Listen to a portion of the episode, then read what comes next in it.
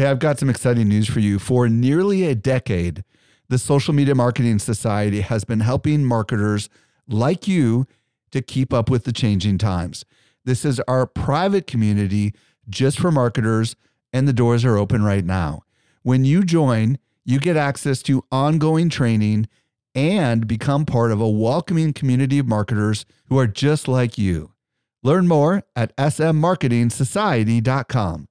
Again, smmarketingsociety.com.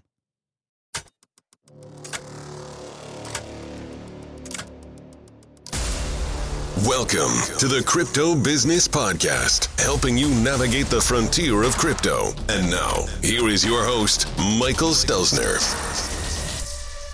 Hello, hello, hello. Thank you so much for joining me for the Crypto Business Podcast, brought to you by Social Media Examiner. I'm your host, Michael Stelzner, and this is the podcast for innovative thinkers who want to know what works in the world of Web 3.0. Today, I'll be joined by Joel Comm, and we're going to explore the concept of crypto and whether it's the future of business. And by the way, if you're new to this show, be sure to follow us so you don't miss any of our amazing future content because I've got some great stuff coming your way. And now for this week's interview with Joel Comm. Helping you to simplify your crypto journey. Here is this week's expert guide. Today, I'm very excited to be joined by my good friend, Joel Comm. If you don't know who he is, He's a futurist and an NFT expert. He's the founder of Blockchain Heroes, co host of the Bad Crypto podcast, and host of The Nifty Show. Joel, welcome to the show. You forgot to mention longtime friend. I did say that. did you? You did say, okay. Because we go way back now. Yeah. Joel and I go way, way back. And for those that are listening to the social media marketing podcast, well, actually, you've been on both of those shows. We've known each other for a very, very long time. But for those that are listening to the other show that I'm launching, you probably know Joel because of his work in the crypto world. And today, that's what we're here to talk about. We're here to talk about crypto, Web3, what it all means for business. And Joel, what I want to start with is a little bit of your story, specifically as it relates to you getting into crypto. Because I remember, I don't know if it was 2016 or 2017, you telling me about this thing that I thought was crazy so start wherever you want to start. How the heck did you journey into crypto and just kind of tell us the story?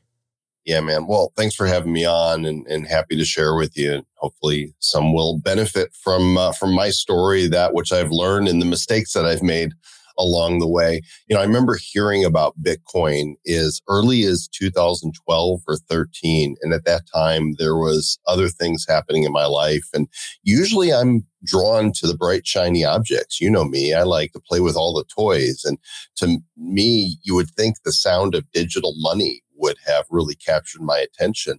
And it didn't because I really didn't understand it. And I was preoccupied with other things. And so I kind of just ignored it. And it wasn't until 2016 that I started hearing about it again. And some friends were asking me, you know, what do you think is Bitcoin? I'd be like, I don't get it. I don't know you know, during the 2016 elections, I would have a lot of conversations online with my friend Travis Wright. Turns out we were very politically aligned. And, you know, every day it was one question or another about what was happening in the elections in the political arena. And then, of course, the election happened and our attention turned to cryptocurrency and our daily conversation shifted from politics to this Bitcoin thing. And, you know, what do you think of this thing, Ethereum? And I finally, understood it. The lights went on. It was actually at a conference in Denver. It was Ken MacArthur's Impact Factor event. I was there and my friend Davin Michaels was there. And, and I go way back with Davin and Davin started talking to me about crypto. And I finally paid attention and he helped explain to me how Bitcoin mining works. For me, that was really a huge block to understanding the power of Bitcoin. And once I understood what Bitcoin mining was and how Bitcoin was created, the lights over my head just, it was like fireworks went off because, you know, I was there in the beginning of the web. I built my first website back in 1995, and there was something in my understanding of Bitcoin and cryptocurrency that reminded me of when I discovered the World Wide Web. I, I thought, oh my gosh, this feels, smells, tastes, looks exactly like that. It's happening all over again. And so I went down the rabbit hole and Travis and I would have these daily conversations around cryptocurrency. And because the conversations were so frequent, one day in July, in fact, it was July 16th. 2017, he sent me a message on Facebook Messenger and it was half sarcastic. It was, when are we going to start the Joel and TW crypto show? But the moment he said it, I said, I'm calling you right now because it landed on me like a ton of bricks. I called him. I said, we should do this. You know, we're not experts. We're not financial advisors. We're not going to tell people what to buy. We're just learning about this ourselves. What if we made our journey together a public journey and brought people along with us. We learn, they learn, we talk to people who are smarter than us, and let's figure out what this is all about. And so two days later, we launched the Bad Crypto podcast, not because crypto's bad, but because we didn't know what we were talking about and because you know, we're not only seasoned broadcasters and speakers, but we're also adult children, and uh, we we like to make jokes, and so there's a lot of bad dad jokes and bad crypto. And it turned out the timing was really ideal because it was before a massive bull run happened in 2017 and into early 2018. And there wasn't anything like what we were doing out there because all of the shows were more technical and, and high minded. And we came into the space and we're like just two dudes talking crypto. And it really resonated with people. The show instantly took off. And, you know, as of right now, we are four and a half years into doing the podcast. And uh, now we actually know a thing or two. Yeah, and it's amazing. I listen to the podcast pretty darn religiously. Sometimes you guys cover the news, sometimes you interview experts. What has this done for your perspective of everything? I mean, like, because obviously it just started as a fun project, but it's clearly so much more than that now. So tell me a little bit more about like, what are you doing as a result of starting this podcast now? Well, first of all, I think cryptocurrency is a game changer. Blockchain technology is a game changer. We're looking at a technology that is more disruptive to more verticals than the web has been in its, you know, two and a half decades of existence, more disruptive than mobile phones have been. For those who don't understand how blockchain is yet going to disrupt their industry, it's coming. And there's a lot of businesses that are going to get blockbustered, you know, so to speak, as blockchain continues to develop and competitors adopt the technology so that they can more efficiently and effectively do what they do to serve customers. So for me, it's given me the opportunity to use many of the skills that I've stacked over the years. You know, this is not the first time I've broadcasted or spoken publicly. It's not the first time I've, as a technologist and futurist, put on my futurist hat to see what's coming next. I love it because we're playing with magical internet money.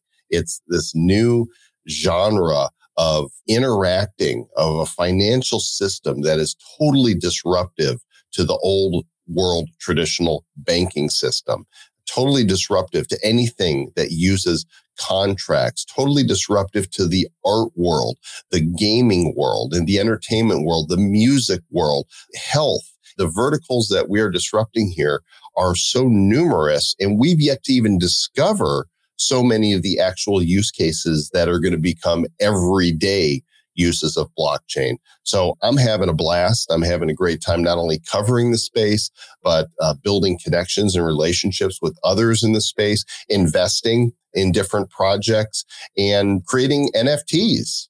Yeah, we should talk about that briefly. So, yeah. first of all, you have minted more than a million NFTs. You started another podcast called The Nifty Show, which is just about NFTs. You've had a chance to work with celebrities in and out of the world of business and in the world of crypto. You've had people on your show that have gone on to do absolutely amazing things. And when you first had them on the show, they weren't well known. I mean, you've really gone all in on this thing. My guess is this is all you do now. Is that a fair assessment? It really is. I play with, you know, pixels all day long. And with cryptocurrency, I talk to others in the space. We're always developing our own projects or consulting with others that are developing projects. And we've you know, really led the way. I think the Bad Crypto podcast may have been the very first podcast to cover NFTs in December 2017 when the Crypto Kitties came out. And uh, we have been minting our own NFTs, creating them for our audience since January of 2020. But now we've actually minted over a million and a half NFTs of our own original intellectual property on the Wax blockchain and have thousands and thousands of people that have bought them, that, that collect them, that trade them, they buy and sell. And we're just getting started. So there's a lot of people that are listening and some that are watching the video version of this and they don't really understand exactly what all this means. They know that there's this phrase web3. They've been hearing about crypto because how can you not? Everybody talks about it in the same breath as the NASDAQ, but they don't understand what and why crypto should be on their radar. What do you want to say to businesses? What do you want to say to creators? What do you want to say to marketers and entrepreneurs that are skeptical a little bit about all of this? Yeah. So great question. The first thing is they should be skeptical about the current world uh, financial systems. You know, what we use right now, paper money, it's another word for fiat currency. If you've ever heard the use fiat currency, it's paper money and it's not backed by anything but the trust and faith of the government that issues that currency. You know, if you go back just a few decades, you'll discover that our US dollar used to be backed by gold precious metals that have a true scarce supply that all of humanity puts a value on that has real value. But now our paper money is purely that it's paper. In fact, it's not even worth uh, in many cases, in some countries, the paper that it's printed on because of inflation. And there is not yet a fiat currency in the history of the world that has ever survived.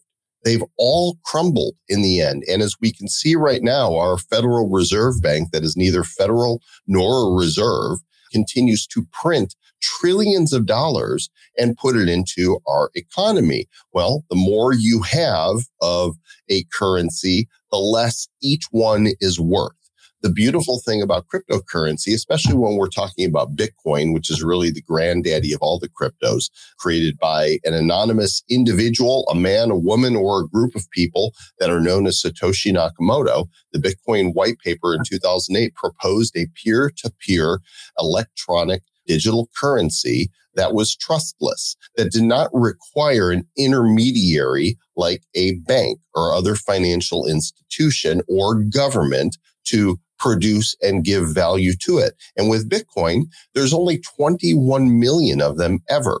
You can't make more Bitcoin. That makes it a deflationary currency, which is why we see people that are understanding it now purchasing it and the price has gone, you know, over the last 10 years from a nickel to as high as $69,000 for one Bitcoin. It's what we call digital gold and it is unstoppable money it's here to stay and it's going to transform the world.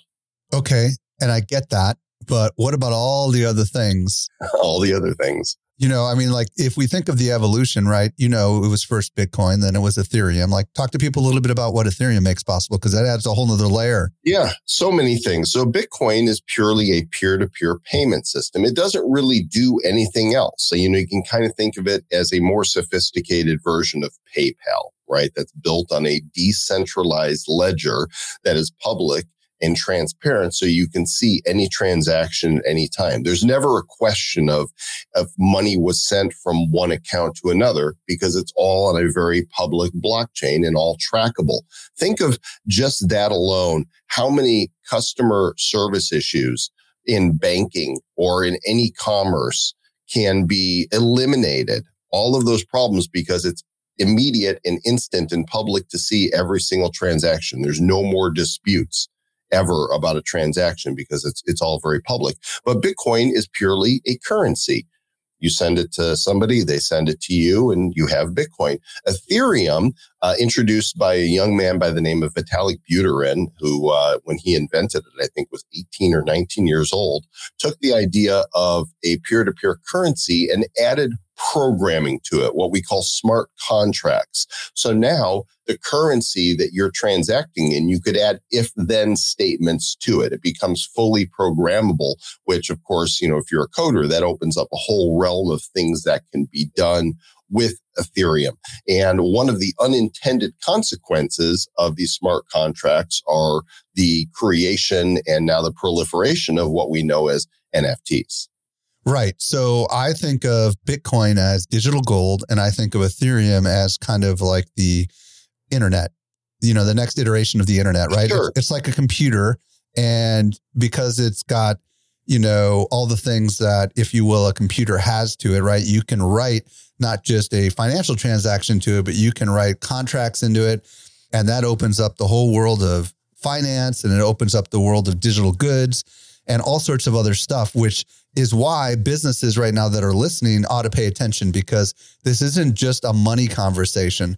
This is a decentralized power to the people system that is designed to, at a low cost, eliminate so many of the things that right now are controlled by centralized powerhouses. Let me put some meat on that with an example, Mike. And uh, the one I really like to go to because everybody understands this is the music industry. Okay. If you're a musician and you're streaming your content on Spotify or, or, Apple Music, you get such a small little pittance of a royalty. I mean, I think I heard Peter Frampton once say that his Do You Feel the Way We Do was streamed 100 million times and he earned like $1,500.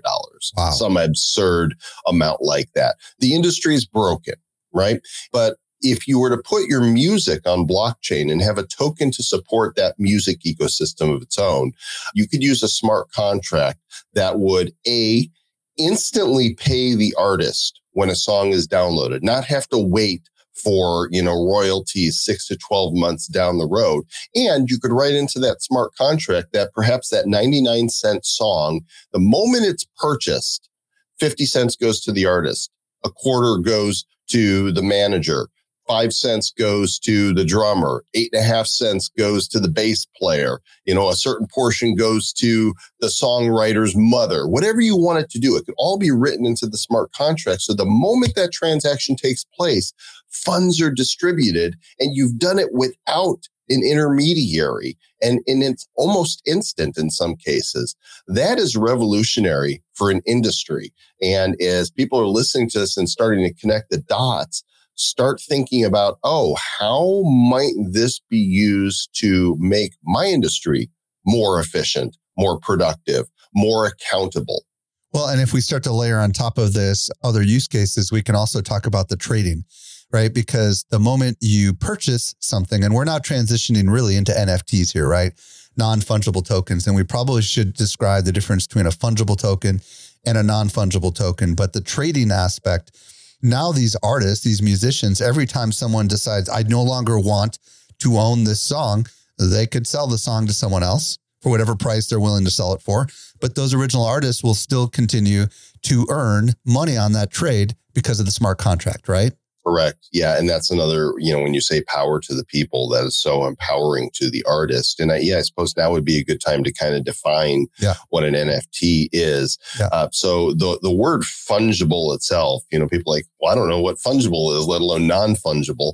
When something is fungible, they're all the same. So if I were to say to you, Hey, Mike, give me a dollar out of your wallet and you open your wallet and you got 10 different dollar bills in there, you're not going to turn to me and say, well, which one? Right it doesn't matter because they're all equal. Yeah. They're all the same. A dollar is a dollar is one dollar and a one dollar will always equal one dollar. Right. Whatever the value of is at that time, it's one dollar. Bitcoin's very similar. If I say, Hey, Mike, I'm going to send you half a Bitcoin, you're not going to say, okay, I want that one. No, because they're not discernible. Right. A half a Bitcoin is a half a Bitcoin. It's fungible. Something that is non fungible means that each one of them is unique and different. So human beings, for example, we're non fungible. There's no two that are the same. Your home is non fungible because there's only one plot of land, right? Where that house is. Correct. But what if the house is, you know, there's a hundred homes in the development and they're all the same floor plan? Well, that's fine. They can look the same, but they're each on a unique piece of real estate. They're each different. They have a unique address. Yeah. And so homes are non fungible. Non fungible tokens are items on the blockchain each one being unique. There could be multiple copies of the same one, but each one has a unique identifier that is trackable on blockchain. You know the provenance of where it came from and you know which wallets it's gone to, moved to, traded to, been purchased to at whatever price. And so when we're talking about non-fungible tokens, the high level that people think about it is artwork, right? Because that's what we're hearing in the media. The stories about Beeple's $69 million piece of art or the Bored Ape Yacht Club or CryptoPunk selling for millions of dollars. The reason that these are going for the prices they are is because they are a status symbol for many in the space and the value of them continues to increase because they are scarce. There's a limited supply of them and each one is unique and distinguishable from the next. Well, and just a little bit more on the non fungible. You know, we're recording this in late December of 2021, and I took my family to see uh, Spider Man No Way Home. And I bought a specific five seats in the theater, row E, one through five. Okay. At one particular time. That was a non fungible purchase because there's only one of those seats available at that particular time. Right. So if we start to think about non fungible and then you add token to it, now all of a sudden this could also not just be uh, digital art; it could be an experience, like a ticket to something, right? Exactly. It already is becoming tickets to something. In fact, you know, uh, a lot of people know our friend uh, Gary Vaynerchuk, and he did a very successful series called VeeFriends, And they were doodles that he created with inspirational, motivational characters that came out of his own imagination. And some of them were rarer than others, but no matter which one you got, it gives you access to his VeeCon event for three years in a row. So each one of these NFTs may unlock other experiences, but you're guaranteed to get entrance to his event for three years. So it already is a ticket. And in the future, if Ticketmaster doesn't do this themselves, we're going to see disruption in the space where others are going to offer uh, ticketing in the form of an NFT. And and one of the cool things about that, Mike, is you know when you when you dream about what's possible, if you are a um, a band and you're offering these tickets, now tickets have gone completely digital, right? It's not like it used to be when we get these cool stubs and people would keep and collect them, and they would have value as collector's items. They've gone digital. Well, now let's say you buy a ticket to a concert for your favorite band, and you have that ticket as an NFT in your wallet if you hold that, the band can say in a year, hey, everybody who attended our concert, we're going to drop them a pack of collectible cards for having attended that concert. Yeah, and they call that an airdrop, right? We should clarify. An airdrop, yep. Or they can say, hey, if you're holding this NFT in your wallet um, on our next tour, you get first access to buy a ticket. What I love about this is not only does it serve a utilitarian value to get them into a concert or get them into an event. But it also gives exclusive special stuff later, which I love. And, you know, there's a lot of people listening right now that don't put on events or aren't artists. So why would they want to consider NFTs? Like, talk to me about some of the business applications beyond just the art. Think about an NFT as programmable media right? It's this box that can contain whatever your imagination wants to put into it. And owning the NFT is like the key that unlocks that box. What could be inside? Well, it could be purely a piece of art. It could be an NFT that unlocks the rights to a physical good that's tied to it. It can be an item that unlocks an event. It could unlock any kind of experience or good or service that you want it to unlock. So maybe an easy way to look at this is to think of it as a loyalty program. So when you purchase an NFT, it could unlock all of the rights and benefits that come with being part of that particular community or tribe. And now that means there's no limitations to what that NFT can offer. It all depends upon what you want to offer to your customers who hold it, nor the duration of how long those NFTs can add value. You know, Gary has said publicly that he has a 40 year roadmap for VeeFriends. That's crazy.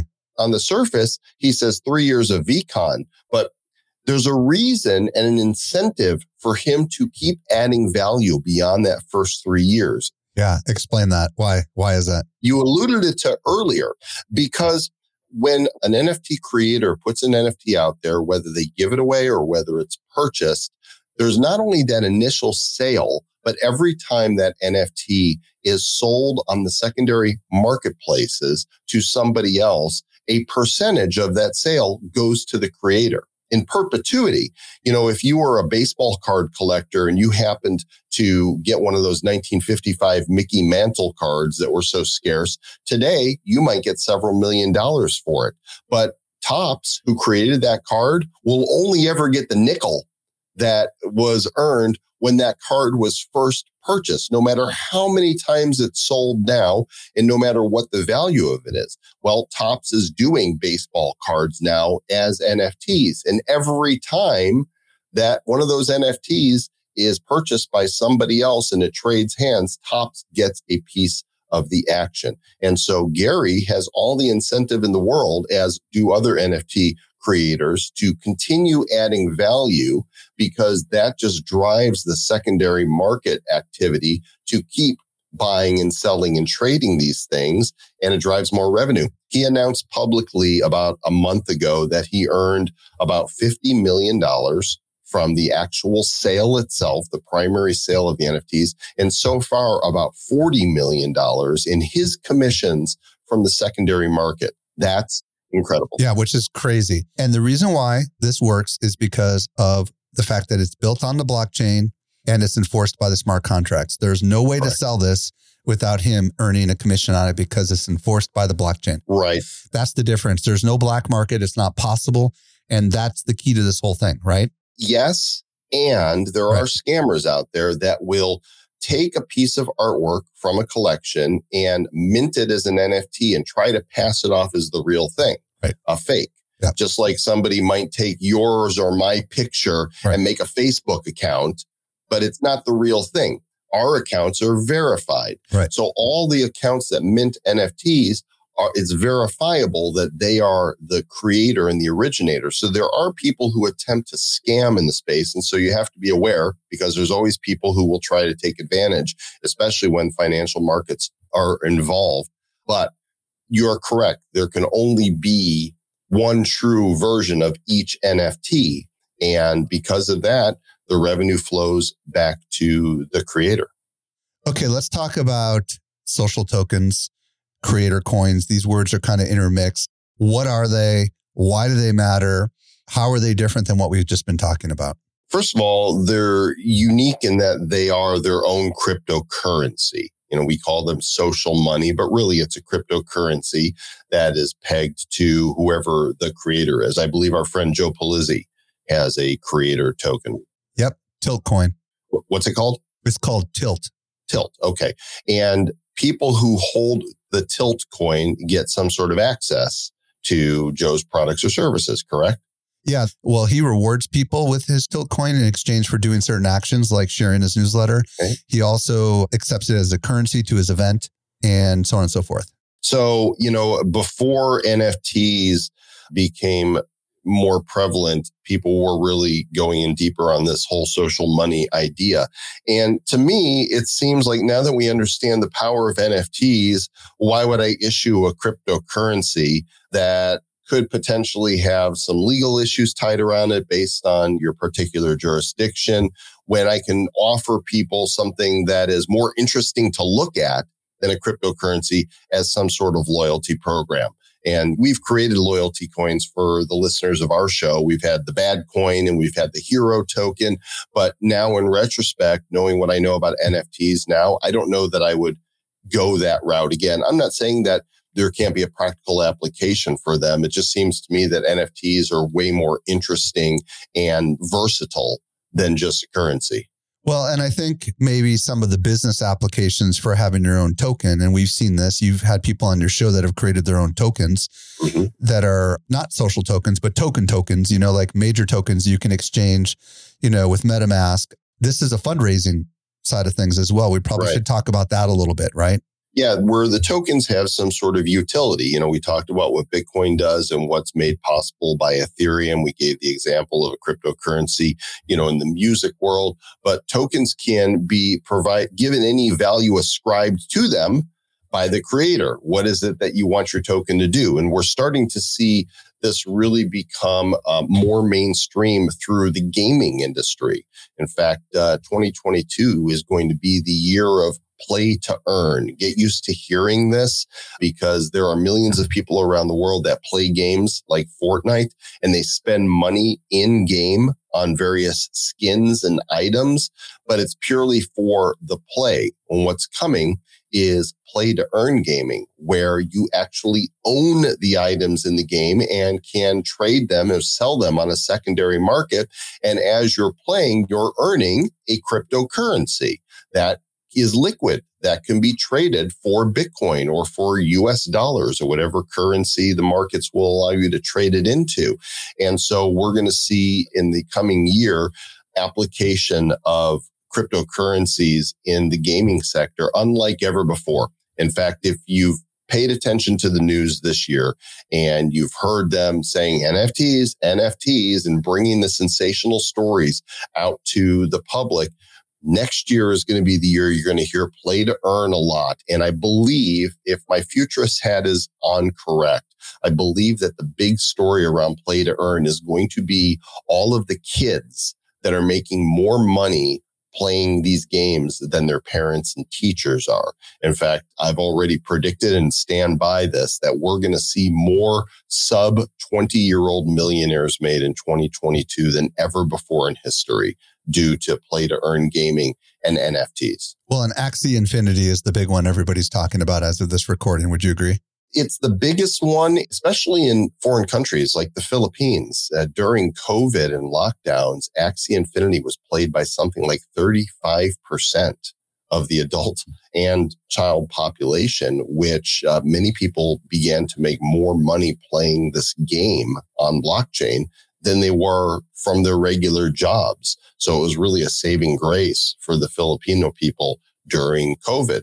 But there's other games that are also on the rise right now. And I play some of them. I've got passive income from some of these games. Very cool.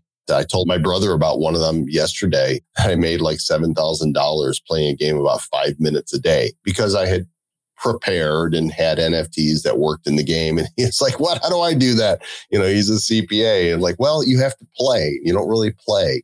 But, you know, I'm 12 years old at heart, so I like to play. And the fact that I can make money doing it as well is just a bonus.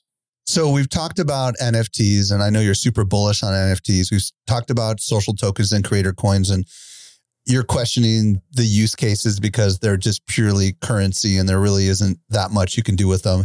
Let's talk about decentralized autonomous organizations, also known as DAOs. What the heck is a DAO? Why do we need to pay attention to this? Well, first of all, when something is decentralized, that means that there is no central authority, right? The, our banks are centralized banks. Our government is centralized. Every corporation is centralized. They have the say in what happens in that corporation, government, or organization. A decentralized autonomous organization means that those who own a token or an NFT that are part of a certain collection now have a voice in this particular organization and the direction of it, the future of it, the decisions that they're going to make, the things that they are going to attempt to do, the allocation of funds that come in. It's all up to the people. You can kind of think of them as shareholders, but traditionally a shareholder means you're holding shares in a centralized company. So this is like holding shares in a company that doesn't have a headquarters. It doesn't have a CEO. There is no whatever the company is, Inc. Like with Bitcoin, you can't call the CEO of Bitcoin. It's decentralized. It doesn't exist. There's not an address for you to write to Bitcoin support. There's addresses and support for exchanges that facilitate buying and selling of Bitcoin, but not for Bitcoin itself. So we're going to see more and more of these decentralized autonomous organizations. Uh, they're springing up daily and it's a new way for empowering communities of like minded people to accomplish a goal together. Let's talk about some of the business use cases here.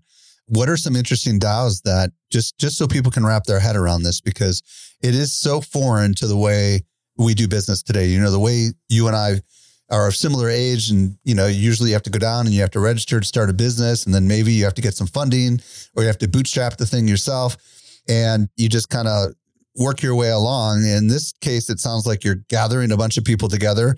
Somehow they're investing in something and they're uh, some sort of governance to do some sort of mission but it seems so like ethereal and out there. Like what are some interesting examples that you've seen? Yeah, well, I mean, one of the ones that comes to mind is think of what happens when we decentralize medical and health insurance. Okay. Right now, the choices we have for health insurance are very limited. It's regulated by the government and by the uh, companies in the insurance industry right? And there, you might say that there's even some collusion in there and price setting and price gouging. And you've got the hospitals involved and you've got lawyers involved.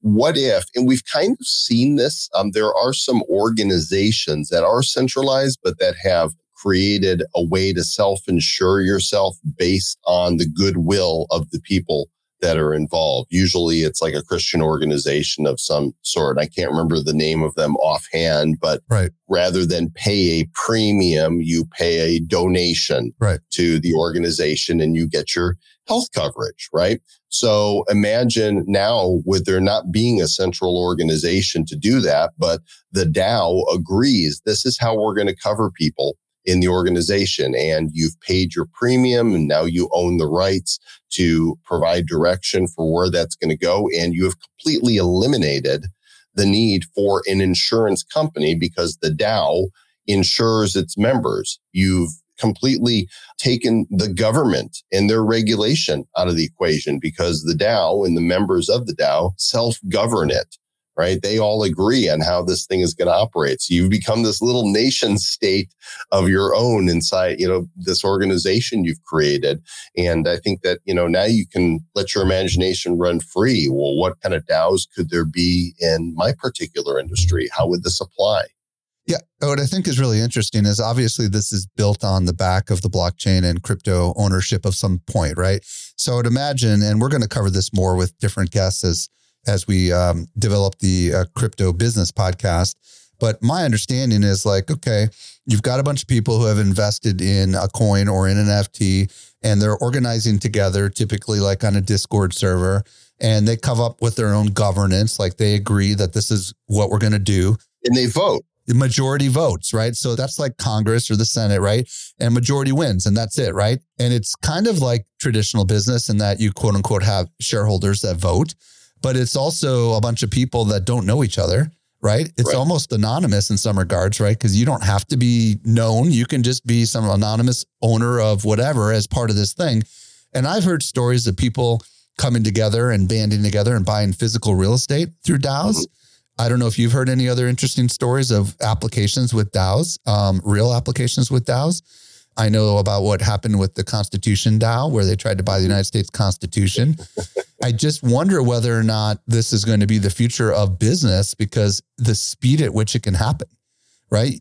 I'm certain of it because anytime you empower individuals and collective groups of people by virtue of that, you see cottage industries pop up and people are just beginning to play with the possibilities of what blockchain can do in these decentralized autonomous organizations and NFTs and play to earn and cryptocurrency and soon the metaverse. And it's all coming together to build this future that really everybody in the space is building together. It's very exciting times. You know, we knew that technology would take us to some new places. We just didn't realize and understand exactly what this would look like. And so now we're really pioneering the future. So you mentioned metaverse, and I would love you to kind of explain to everybody what your view is of the metaverse.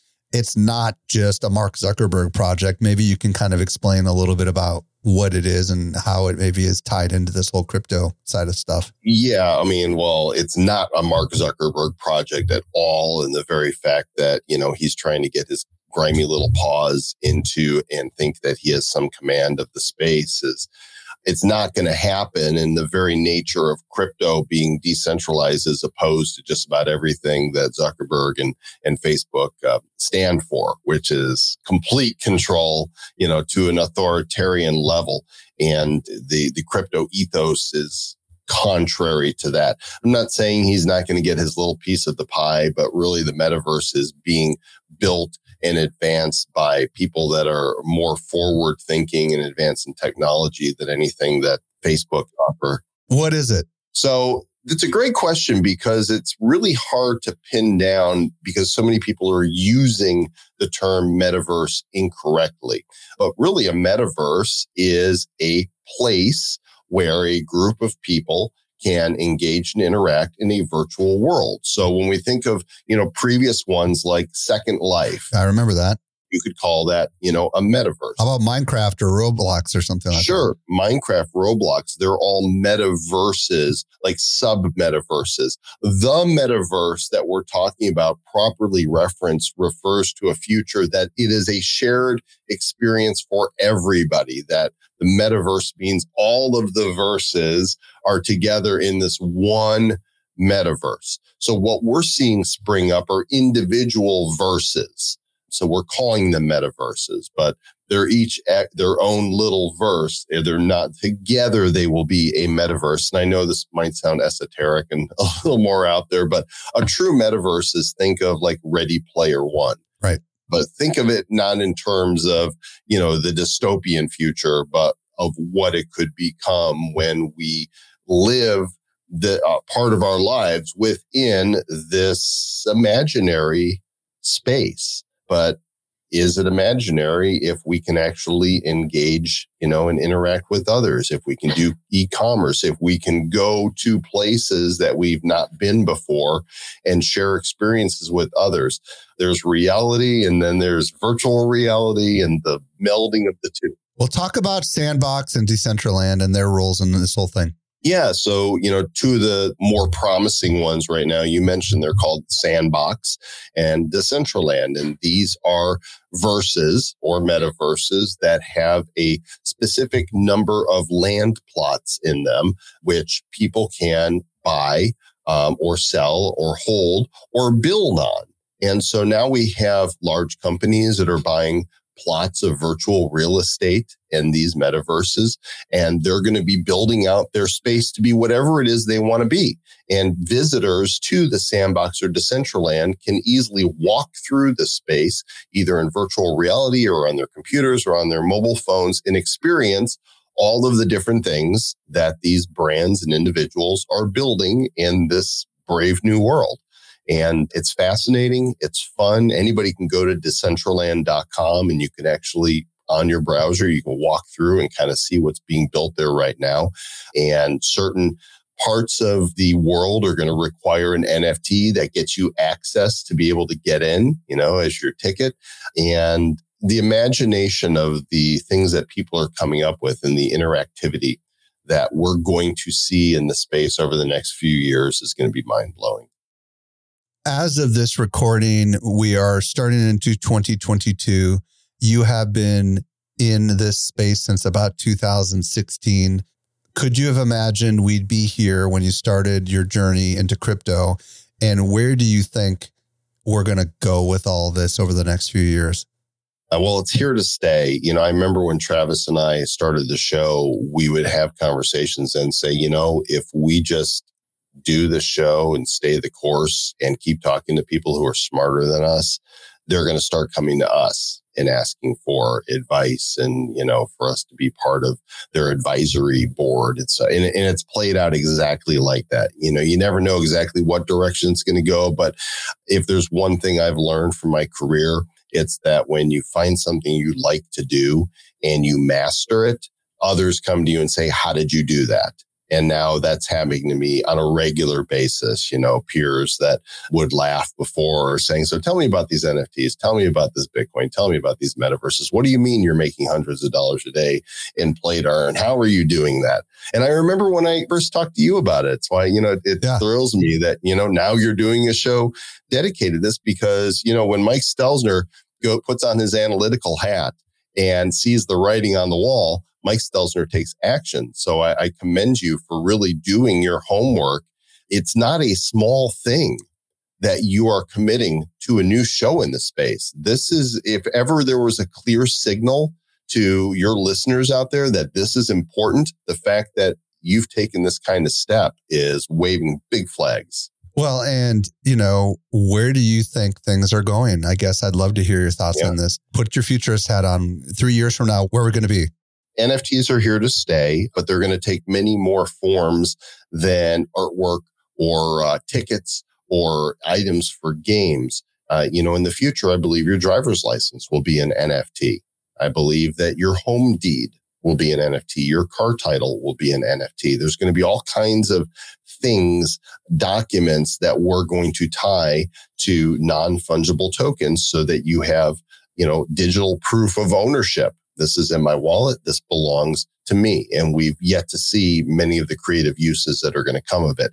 Play to earn gaming is going to completely disrupt the gaming ecosystem as we know it. The metaverse is going to be incredibly disruptive, especially for e-commerce as more and more people enter the metaverse and are doing their shopping within. It'll just be a matter of time before there are Amazon.com storefronts in the metaverse when you're going shopping in Amazon, you'll walk through as though it's a physical store and shop and you'll pick up things and you'll look at them in 3D and you'll be able to handle them. It'll be so much more advanced than what you're able to do just on the website. This stuff is here to stay. And so the question everybody should be asking is, all right, I feel a little bit overwhelmed. Where do I start? And the most important thing is just to start, is to do your research. Don't fall for the hype don't pay attention to people that are telling you that are just trying to sell you something, but really learn, really dig in, uh, and be wise because uh, you're building your future business as well. Speaking of learning, tell everybody where they can first find your Nifty show and explain how you spell it, because I think a lot of people want to go deep on the NFT side and then your other show as well. Yeah. So the flagship show is the Bad Crypto Podcast, and it's badcryptopodcast.com, and it's available on all the podcast players that you would expect. And the Nifty Show is the niftyshow.com, N I F T Y, just like it sounds. And uh, again, it's available on all the various podcast players that uh, that are out there. So come subscribe and listen if people want to reach out to you, do you have a preferred method of reaching out? Twitter or non social platforms, or what's the best way? Your website? Where do you want to send them if they want to contact you? Yeah, you can. If you go to either Bad Crypto or Nifty Show, there's a form there that you can fill out, or you can just follow me on Twitter at JoelComm and uh, DM me there. Awesome. Joel Comm, thank you so much for demystifying this confusing world that we are all going to be living in in a pretty dramatic way in the very near future. We're all smarter because of it. Thank you. You're welcome. Hey, if you missed anything, we took all the notes for you over at socialmediaexaminer.com slash C2. This brings us to the end of yet another episode of the Business Crypto Podcast. I'm your host, Michael Stelzner. I'll be back with you next week. I hope you make the best out of your day and may Web 3.0 continue to change your world in a good way. See you soon.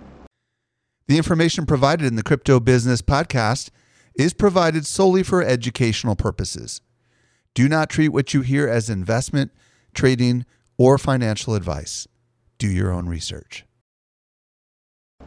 The Crypto Business Podcast is a production of Social Media Examiner.